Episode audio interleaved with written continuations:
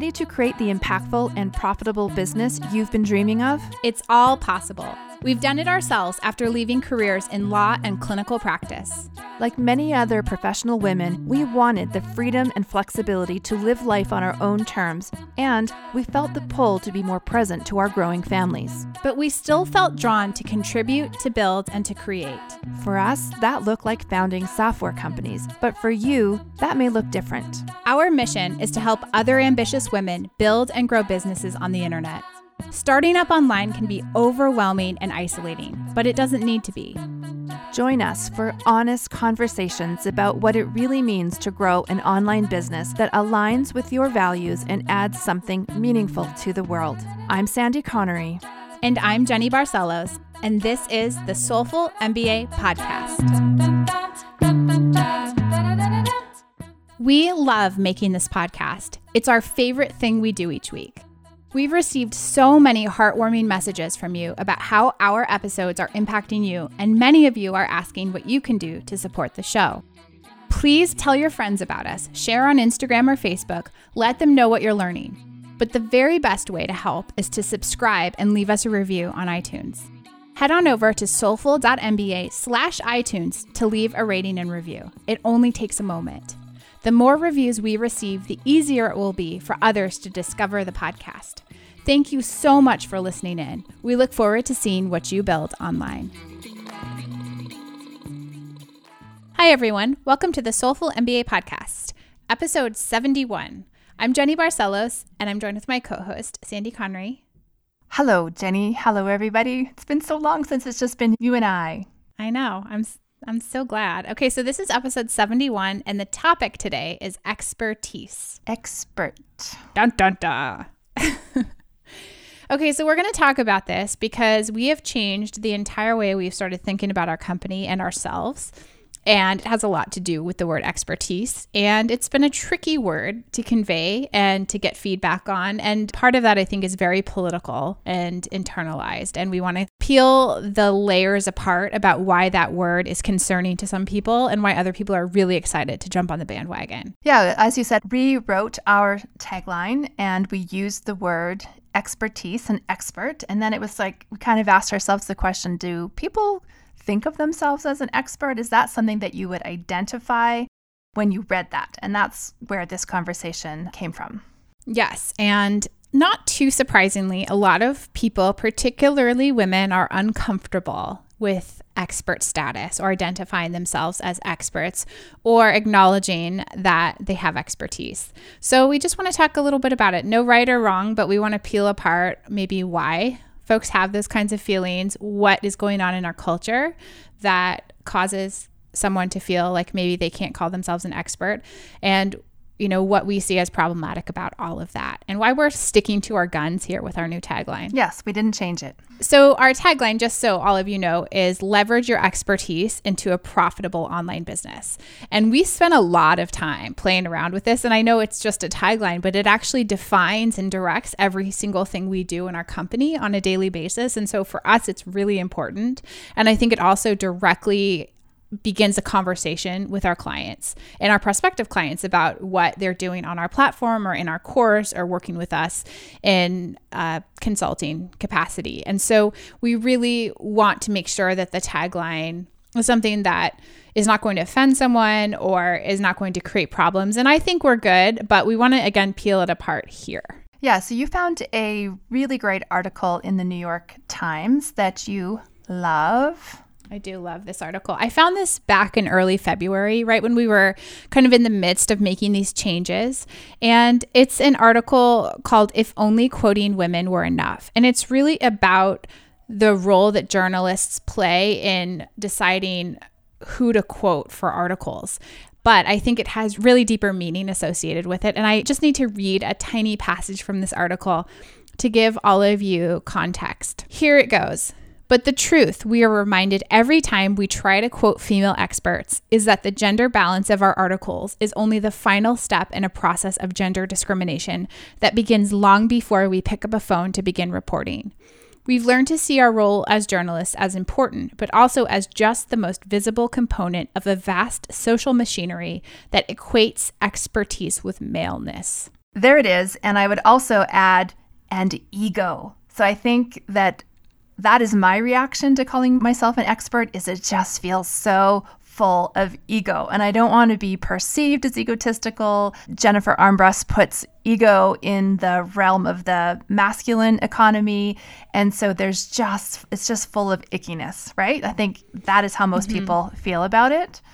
Well, maybe, but I mean what's really interesting about this article is that this is a couple of journalists writing this piece, and they're talking about how there's this push in their newsroom, and I think in many newsrooms around the world, to start quoting more female experts in their articles. And the problem is is obviously that there's a societal bias and they start to piece apart why this is true. So for example if you're a reporter i don't know i'm not a reporter but let's just say i were a reporter i would want to have an unbiased view towards what i was reporting. And so i would look for the number of citations that someone had been quoted in academic journal articles for a particular subject. But the problem is is that in academia men are much more likely to be published than women, and that's systemic bias there. It's like following the bioaccumulation of a trail of information. You start to see the problem there. Another place where journalists go for expertise is Twitter. And this was really interesting to me because I also feel a little uncomfortable on Twitter all the time. And I know some women use it, but I also feel like Twitter is kind of dominated by a male voice. And um, they say Twitter is a really valuable tool for connecting with experts and finding information but women often face higher costs for using Twitter in the form of sexual harassment. And women actually get threatened sexually on Twitter um, for speaking freely about what they believe in or their research. And so you just can start to see in our culture and in our society all of the places where quote unquote expertise starts to manifest publicly, how women are systematically shut out or shutting themselves out of those places. I think, Sandy, your opinion that expertise equates to ego is probably related to all of this, right? Because you're looking at these people that are considered experts, so you're seeing who they are and where they're cited or quoted or given expert status. And I think it's easy to start to feel intimidated by that and also like, well, no one like me is ever in these places or is ever cited in this way or this would be very uncomfortable for X, Y, and Z reason for me to consider myself at the caliber of that person. Yes, that, it's interesting the way that you phrase that because I wouldn't shrink away if someone called me an expert. Ah, interesting. If I was introduced on stage, if someone said Sandy is the expert of all things, I would step into that and embrace it and it'd be fine. But I am not comfortable calling myself an expert, even though I think I am, even though internally I think I am. It's just voicing it publicly that I would feel kind of weird about. I don't equate myself with those men that you just described. It's more internally, I am, but I'm not going to be shouting it and claiming it and self declaring myself an expert. That's so interesting to me. I mean, I don't feel like this. And so for me, the pushback that we've gotten on this word, like I think you can relate to it better than I can. Seth Godin wrote a book called Everyone is an Expert. Everyone has some sort of unique genius or expertise that they're like divinely suited to put out into the world or some number of, of levels of expertise in different things or topics. I also try to think about what we do by shrinking away from calling ourselves like like why mm-hmm. are you okay with someone else calling you an expert at something and not calling yourself like what is that about? What's going on? Because it appears to be like I'm super full of myself and I have a big giant ego and that's not how I want to be perceived. Right or wrong, I don't like that part of me, mm-hmm. but that's how I feel when I think about that word. I think the context of using the word is important. So, for example, if I met someone on a coffee date and was, you know, we were just getting to know each other, I would never voice out loud and say, Yeah, I'm Sandy. I'm an expert at online courses. But if I was, you know, perhaps writing my LinkedIn profile, I'd use that word. You know, I'd think about it and sort of carefully place it. But there's something about using it in voice versus in writing. Hmm. Fascinating. Would you say it? Would you say, Hi, I'm Jenny. I'm an expert at blah, blah, blah. I mean, I don't use that word casually. I don't introduce myself as anything other than my name, right? But I would write it. Yeah. I feel like in certain areas I am, and in other areas I'm not. And I think expertise is completely relative, right? And so for me in my younger days, like my last life, I was traveling around the world speaking on stages to hundreds and even thousands of people about climate change. And I sure as hell considered myself mm-hmm. an expert at that. When I was standing in front of a classroom teaching in a law school or teaching in a graduate program and I was younger or the same age as my peers, I sure as hell had to think of myself as an expert in order to take my work seriously. Like, you can't stand up in front of people and teach them something if you don't internalize your expert status. Mm-hmm. To me, like, you'll be a really bad teacher. And so, if you've ever been a leader or a teacher or someone who is sharing knowledge and imparting information on other people, I don't know how you couldn't identify that. And maybe you're not like the world's leading expert in XYZ. Okay, sure. This is like why I, am so troubled by academia, actually, because this term expert gets a lot of people in the world who are really smart to tunnel down into the minutia of a certain topic area to become the the world's expert on XYZ and it and in a way I think it makes them kind of irrelevant.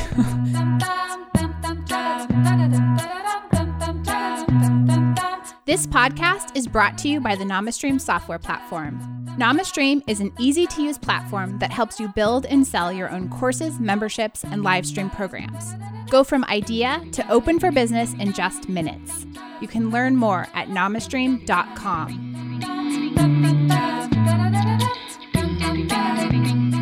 you can spend your life becoming like the world's leading expert on this one kind of dinosaur. But if you're like generally one of the thousand people in the world who knows a lot about paleontology, like more than anyone else, like you should also, in my mind, consider yourself an expert because you're an expert more than you know the vast majority of the human population. And to me that's almost better than being like this very minutia driven world's leading expert on like one element or molecule that not very many people care about. Right. Also the more you tunnel down to become the world's leading expert at xyz the less i think you're able to understand relate to and communicate your knowledge base.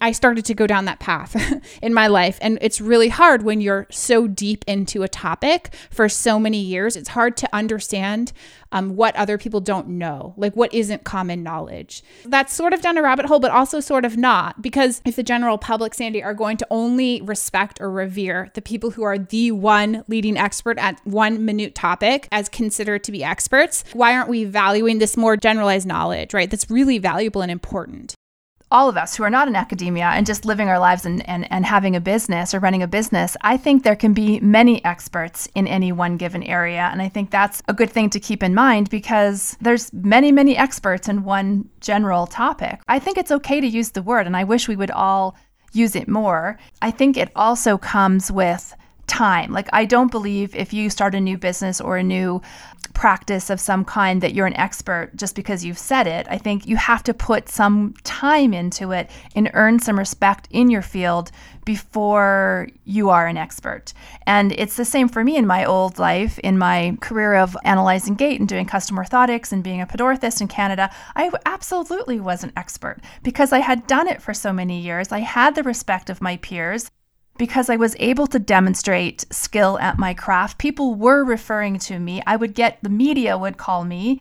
And so I had testimonials and I was sort of proven over time to become an expert.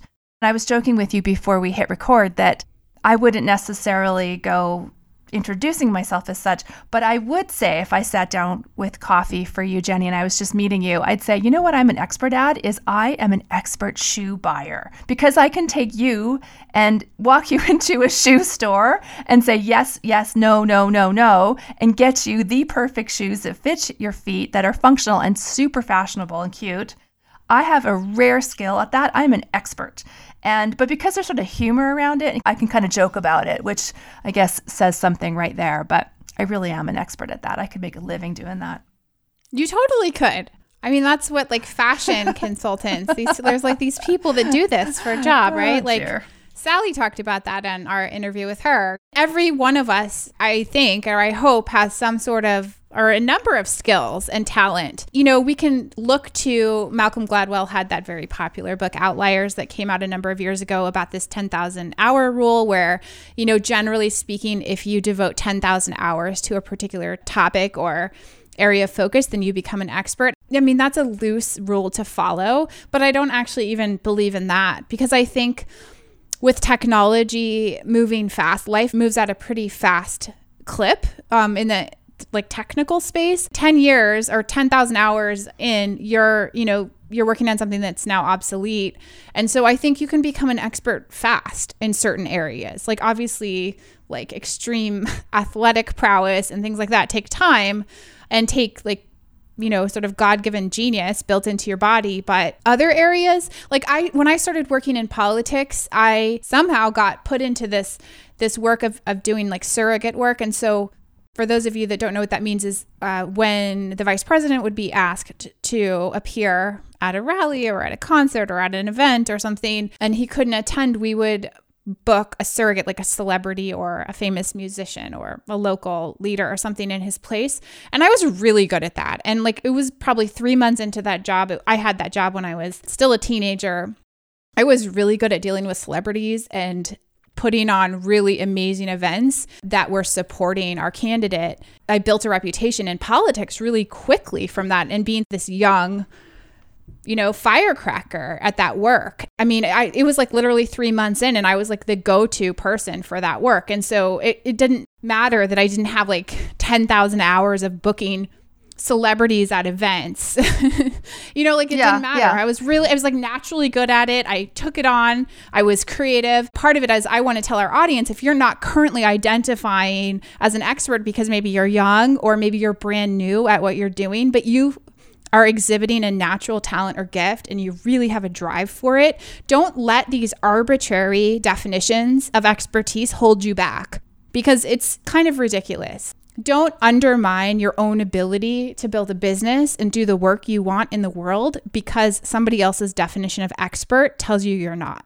if you see so many other people doing the work that you want to do, there is room for you. There's absolute room for you. And like I said, we can have more than one expert in an area. I think it's an interesting internal dialogue as people are listening to this. I would love to know if they're nodding their heads, going, Yeah, I am an expert. I'm absolutely an expert. And I would love it if people are, were afraid to say that and that this conversation made them realize, Yeah, you know what? I am. Yeah, you are. I mean, I guarantee you, you are at something. And it's maybe not the thing you want to build a business around or a life around or a career around right now. But I think by allowing yourself to identify as an expert in something, it will pave the way cognitively for you to start to think of yourself as an expert in this newer field. And Sandy, you had put together a list of criteria that would help folks sift through their own expert status. And I'm wondering if maybe it would help to go through that. Yeah, I just jotted down some points and did a little Google search to see what other people were saying. And this was my list that I came up with. Expert status could be defined in this way that you have more knowledge than most people in the area, that you have certain credentials. I don't think that's a must have, but in some area, you may credentials may uh, make a difference.